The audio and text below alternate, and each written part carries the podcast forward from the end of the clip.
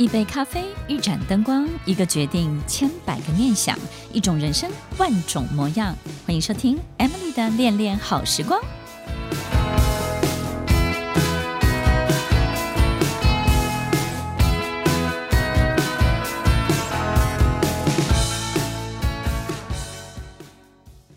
收听恋恋好时光，我是 Emily，在每周六晚间八点到九点，与您在空中共度美好的时光。听众朋友，现在我们好像又来到一个动弹不得的时间段。去年的这个时候，前年的这个时候，我们好像都经历了一段不断不断反复的过程。在这个时间段里面，你要如何的过好你自己的生活？你要怎么样可以维持一个好的信念？告诉自己，你的人生还非常的丰富，给自己一个力量，继续的往前走。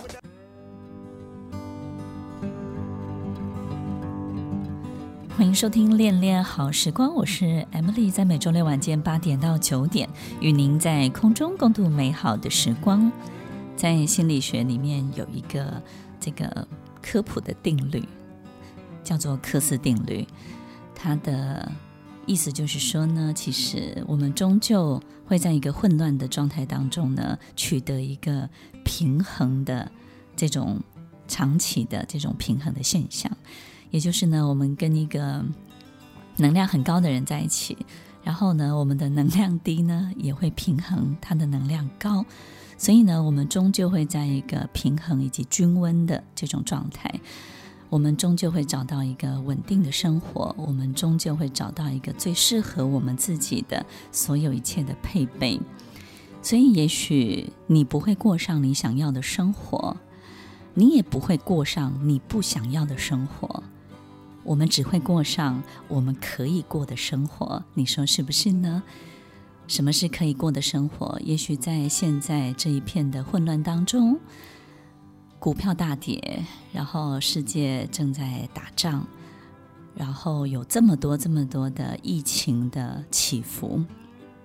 也许我们的金钱变得更少了，也许我们烦恼的事情变得更多了，然后我们能够做的、努力的，好像变得。动弹不得了，好像也没有办法去改变什么。当我们的手脚都被绑住了，然后我们没有办法像以前这样自由的呼吸、自由的伸展、自由的靠着一些计划或者靠着一些策略想法，就取得我们想要得到的一切的时候，这个时候到底在带领我们往什么样的地方去？我觉得。在混乱的过程当中呢，当然会产生新的秩序，但是在这个新的秩序，我们还找不到一个头绪的时候，也还没有出现的时候，我们有时候会觉得一天一天就这样过去了，好像每一个空白都没有办法把它填上你想要的色彩，所以我们经常也会觉得，好像越想得到的就越得不到，对不对呢？每一天看着新闻都非常的愤怒。所以，听众朋友，根据这个定律呢，根据这个克斯定律，我们要相信，终究一切会过去的，终究一切会取得平衡，然后终究所有的一切会在一个你最能够驾驭的状态，最能够配得上你，最能够跟你画上等号的所有的一切，所以也不要太担心，对不对呢？一个流浪汉，我们给他五百万，可能很快这个五百万就不见了。重点呢，不是这五百万够不够，也重点呢，不是这个流浪汉够不够珍惜。我相信他还是很开心的。重点就是你有没有驾驭他的能力。有时候目标设定的过高，有时候生命中的一切，我们追求的这些所有一切的这些计划呢，好像其实是不等于我们自己的。其实重点可能关键不是要缩小我们对。生命的一切的愿望，或者是许下的很多的心愿，可能关键不是缩小它，而是可能要更放大它，对不对呢？什么意思呢？就是其实我们在所有一切的拟定的生命的计划，或是人生的规划的时候呢，其实只想到我们自己，只想到我们家人。可能我们没有把它继续往前推进，把它继续再放得再更大一点。其实我们拥有的房子、拥有的车子、拥有的孩子，孩子呢，取得一个非常好的学校，然后他毕业了，得到一个更好的工作，终究终究你再往前推，再继续推推推推，推到最后，你是不是就是希望他幸福，希望他快乐，对不对呢？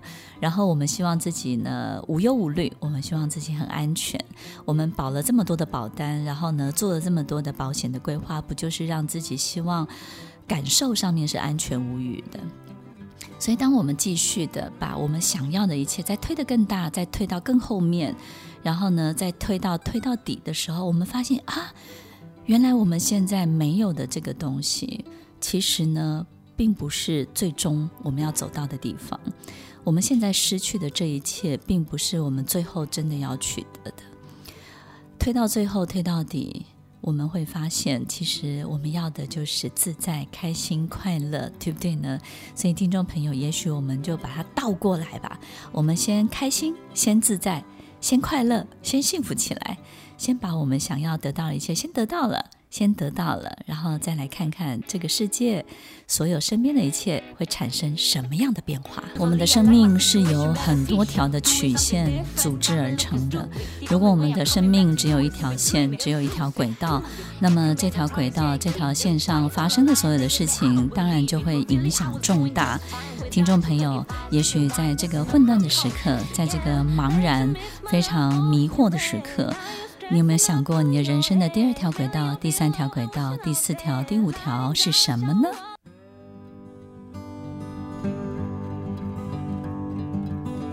欢迎收听《恋恋好时光》，我是 Emily，在每周六晚间八点到九点，与您在空中共度美好的时光。我有很多的学生。他们在来找我的时候呢，其实都大部分呢都是在他的生活或是工作事业当中经历一个比较大的变动的波段的时候。那那个时候呢，其实经常呈现的是一个很大的僵局。那僵局的意思就是你做什么都不行，做什么都不对。然后呢，每一个力量都非常的紧绷，好比呢，谁就是没有办法放下什么，然后谁就是要逼着你要去面对什么，然后当下你决定什么呢，也会好的这个，坏的那个，就是你好像做做什么也都不是啊，在那个当下这种起伏很大的这种变动的波段，他们经历了很大的这种痛苦，然后呢，也没有一种方向感，也不知道接下来该怎么做。但是过了几年之后啊，当我在遇到他的时候，我发现大部分的人都能够在这个经历一段时间之后，能够找到一个他真的好像恢复一种好的这种秩序跟状态的时候，然后我经常也会去想，就是到底。为什么在那个当下他那么痛苦？但是今你大概过两三年之后，你再看看这样的人，诶，他好像还好好的，对不对？也也没有阵亡，然后也没有因为这样好像少了一根头发或是怎么样。也许有的人憔悴一点，也许有人变得更靓丽一点。然后你这两三年当中，你到底经历了什么？后来我发现他们什么都没有经历，他们只经历了一个就是自己的这种妥协跟对很多事情的修正。其实他们并没有放下他自己想要的一切，他只是更放大了他想要的东西。也就是过去我们可能只想要自己好，对不对呢？可是当他把这个想要自己好这件事情呢，变成想要很多人好，然后呢，把经营公司呢，钱最后赚到自己的口袋。变成钱呢，再投资公司，然后自己也获利，然后呢，客人、你的客户、你的员工也更好、更提升。其实他反而把自己的所有一切放得更大了。哎，我们发现两三年之后，哎，慢慢慢慢这种妥协啊，这种修正，那这种妥协是什么呢？就是我们人啊，当别人都不好的时候，我们自己好，我们会有一种快感，会有一种很兴奋、很刺激的感觉，对不对？就是呢，是。只要我比别人好一点，就好像在火车上、高铁上，在这种座位上面，哎，同样是经济舱这个头等舱，然后呢，我们付一样的价钱，对不对？然后呢，我竟然莫名其妙被升等到头等舱。我过去在美国工作念书的时候呢，有一次就是莫名其妙被升到头等舱，然后呢，我的朋友就是留在经济舱。为什么？因为经济舱的这个位置超卖了，哎，那不得已呢，刚好我就非常幸运的被升等了，哎，就很开心啊。那开心是什么呢？不是只有头等舱，对不对？开心就是哎，我怎么跟你不一样？所以听众朋友，其实有时候我们会有一种快感、兴奋、刺激的感觉。如果我们在这个时候，刻意的要去升等，然后刻意的要去取得跟别人不一样的这种不公平的对对待，然后我比别人更好一点，这种大脑的扭曲的行动计划，你就会越想得到，你越得不到。大脑的扭曲的行动计划，这个扭曲呢，指的就是我们的单一的目标太狭隘了，太狭窄了。但是，当我们把这些所有一切放大的时候，我们反而是虽不重，亦不远，对不对？反而能够得到我们意想不到的一切。所以，这个大脑的扭曲行动计划呢，就是因为我们设定的所一切太狭隘了，太局限了，以至于我们必须为了这个狭隘跟局限的这个标的呢，把自己的行为变得非常非常的扭曲。好比说，我们有固执的思考，我们固执的认为这样才是对的，这样才是正确的。好比我们可能根据自己非常封闭的经验值。对不对？可能以前你很会卖东西，可是你现在当老板了，你就用卖东西的方式在当老板。你可能专长的是别的，但是你现在可能要来指导别人，可能别人很专业的东西。所以，听众朋友，有时候我们就是会有很多我们自己知道、明知道不对，但是我们还是执意这样去做的这种凭感觉的事情。所以，听众朋友，把你想要的一切放得更大吧。当你放得更大了，你会发现有想要的他会来，但你没有想到的他也会来哦。不要只走一条路，有时候我们可能也会觉得，那我我该走哪一条路呢？其实听众朋友，我们不需要放弃这个再取得那个，我们不用停止这个再开始那个。经常我们会听到有舍才有得，但是如果我们是开心的，是幸福的，是有兴趣的。我们就不用舍再得，我们可以同时多得，你说是不是呢？这辈子我们可能会把很多很多的这些关键的生命的决策交给我们的大脑。听众朋友，也许在这个阶段，我们应该要交给我们的身体，让我们的身体来带领我们走向下一个阶段，让我们的身体告诉我们。这个时候，什么样的方式对待我们自己才是最好的方式？欢迎收听《恋恋好时光》，我是 Emily，在每周六晚间八点到九点，与您在空中共度美好的时光。过去我在这个国外工作的时候啊，就是电脑有一次电脑就坏掉了哈，这个手提电脑。然后呢，我就拿去就是排队嘛。然后修理的工程师呢是一个印度人，然后呢就抽号码牌，抽到号码牌等了很久哈，就是遇到这个印度工程师，然后呢他就看了很久，然后就叫我在旁边等一下。OK，大概过了半个小时四十分钟左右，他就叫我到前面来。他说：“哦，OK，你叫 Emily。”我说：“是。”他说。你知不知道你电脑怎么坏的？这样我说我不知道，因为什么什么，我就描述给他听。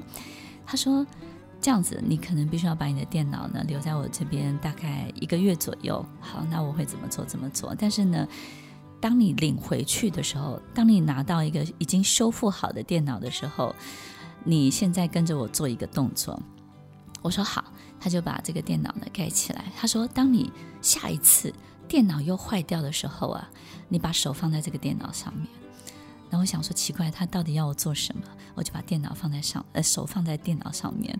他说：“我说三二一的时候，你就赶快把手放开。”然后他就数三二一，然后我就赶快把手放开，举高到我的耳朵旁边。他说：“对，这就是最正确的方法。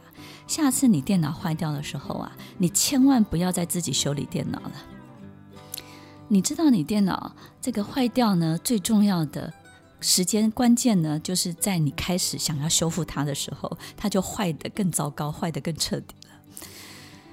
但它本来可能只有一点小毛病，但是后面呢，因为你想要修理它，但是你又不够专业，所以呢，你就东碰碰西碰碰，它就坏到一塌糊涂。所以下次你要记得哦，当它有一点点问题的时候，你要告诉自己三二一，你就要把手放开，然后呢，不要再碰它了，然后乖乖的把它拿到我这边来。听众朋友，这是一个很有趣的过程。我永远不知道说，呃，我的电脑坏掉是因为我过度的，或者我自以为是的想要去修理它，自以为是的认为我自己可以，对不对？所以，其实，在我们生命当中遇到的很多的事情，有时候我们就是自己想要靠自己的力量过度的修复它。也许我们前半段的努力是够的，但是到了某一个阶段，我们可能就必须要。交给别人，我们可能必须要，可能要让他转到这个更擅长的人的手中，对不对？我们必须要臣服，我们必须要能够去理解所有一切的这种控制，所有一切的这个驾驭，只能到某一个阶段而已。就好像我们在养育小孩一样，我们可能够给他的东西，前半段是爱，是照顾，是关心，可能到后半段，当我们已经。不属于我们自己的范围之内了，我们还想要去过度的去 take care 它的时候，我们就会变成控制，我们就会变成过度的想要去修复，修复成什么呢？修复成我们想要看见的样子，对不对呢？这一阵子呢，自己我自己生了一场大病，然后呢，在生病的过程当中，我真的体会到了一件事情，就是其实真正的无奈就是。你对你的身体没有办法，他执意要这样发展，你再怎么强大的意志力，他就是没有办法立刻好起来。然后你做的再怎么大的努力，你拼命的喝水，然后你很用力的去让自己好一点，然后呢，你乖乖的去做什么？当你做的一切努力的时候，他始终没有好转。那个。阶段仿佛好像你身体有两个意识，对不对呢？身体呢按照他自己的意思在走，然后呢，你的大脑、你的精神呢有一股意志力，很想要让他赶快变成你自己想要的，回到以前的样子。但是你会发现这两条呢完全是平行的，没有任何的交集，也没有任何的相互的作用。在那个当下，你真的是充满很大很大的无力感。那后来呢，我就不去想了，我就告诉自己，交给老天爷吧。你已经做的所有你能做的了，嗯，你已经尽了你最大的努力了，你就交给老天爷了。听众朋友，我不知道这个是不是神迹或奇迹，很快的隔天我就好起来了，然后我就有声音了，我就能够回来主持恋恋好时光喽。听众朋友，有时候我们就是有一点小看。除了自己以外的力量，对不对？我们有时候很小看大自然，我们很小看运动，我们很小看我们的身体，然后我们很小看除了我们自己以外的一切的力量。我们觉得除了自己以外的一切好像没有任何的意义。但是当你开始变得脆弱了，当你开始变得无助了，你才会发现，哇哦，原来外面的力量这么的大。听众朋友，当外面的舞台变少了，当我们施展的这种空间变小了，当我们能够取得所有一切成功的机会变少了，我们就好好的回到内在的自己。当我们外在的财富变得少少的了，不要伤心，不要难过，我们就充实内在的财富吧。欢迎收听《恋恋好时光》，我是 Emily，在每周六晚间八点到九点，与您在空中共度美好的时光。什么是变形虫组织呢？就是呢，其实在一个组织内部，很多的这个单位呢，它其实拥有的多重的功能，所以呢，就能够充分的交互作用，很多的资源能够共享，然后呢，能够创造出来的。这个所有一切的这种生意 business 的这种表现呢，也会非常非常的多元。然后呢，这种变形虫组织呢，相对的灵活，相对的轻巧。听众朋友，你的人生是不是一个变形虫？如果我们只有一条曲线，我们就会经历所有的高低起伏，然后呢，感受就会非常的强烈。但是如果我们生命呢有多条的曲线，当这条在低的时候，另外一条正在高，对不对呢？我有一个学生，他很喜欢唱歌，他是一个非常资深的会计师合伙人，喜欢开演唱会。然后呢，在他事业经历低谷的时候呢，有一天他来找我，他一样非常的开心。我说：“为什么你可以这么开心呢？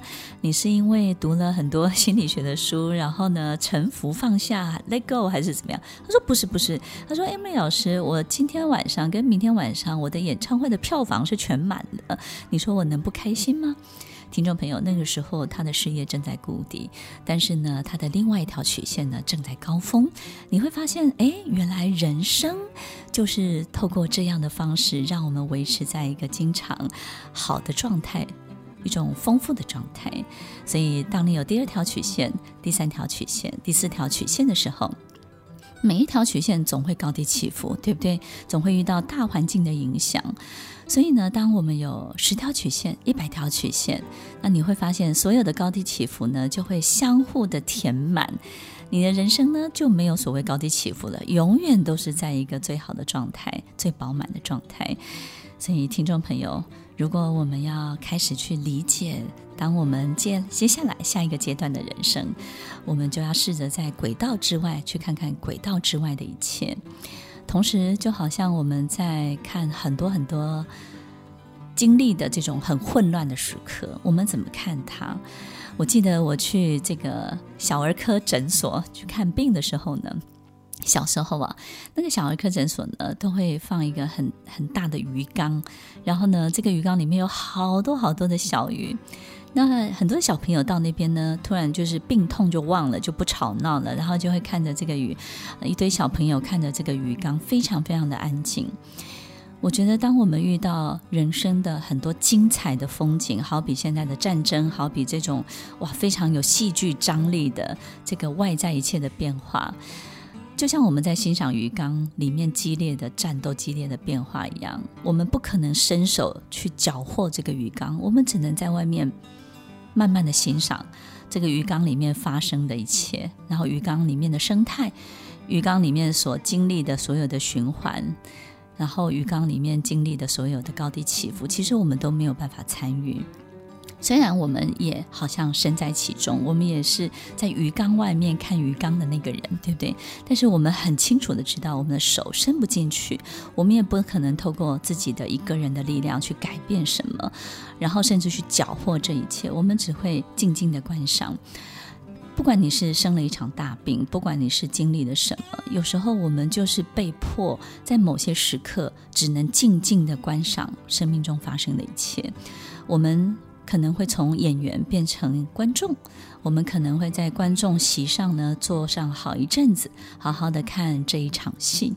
所以，听众朋友，在关系的时候，我们的生命会变得平静许多，我们会开始去理解很多很多事情，然后我们会开始非常以。就是更大的系统去看待我们眼前的小系统，对不对呢？我觉得这种安静的当观众时刻真的是非常非常的好。我发现当一个人呢很喜欢酸别人，然后呢讲话有点刻薄，然后呢讲话也不是很好听的人，他只要有一段时间不讲话，哎，奇怪，他看讲话的时候就会变得比较善良一点。真的真的，你把他关在家里好几天之后啊，他开始开口讲话的时候，哎，舌灿莲花，对不对呢？所以我觉得，哎。当一个人的酸腐也是需要训练的，当一个人的善良也是需要培养的，你说是不是呢？这种安静的当观众的时刻，我觉得是非常非常美妙的时刻哦。听众朋友，把你想要的推到更后面。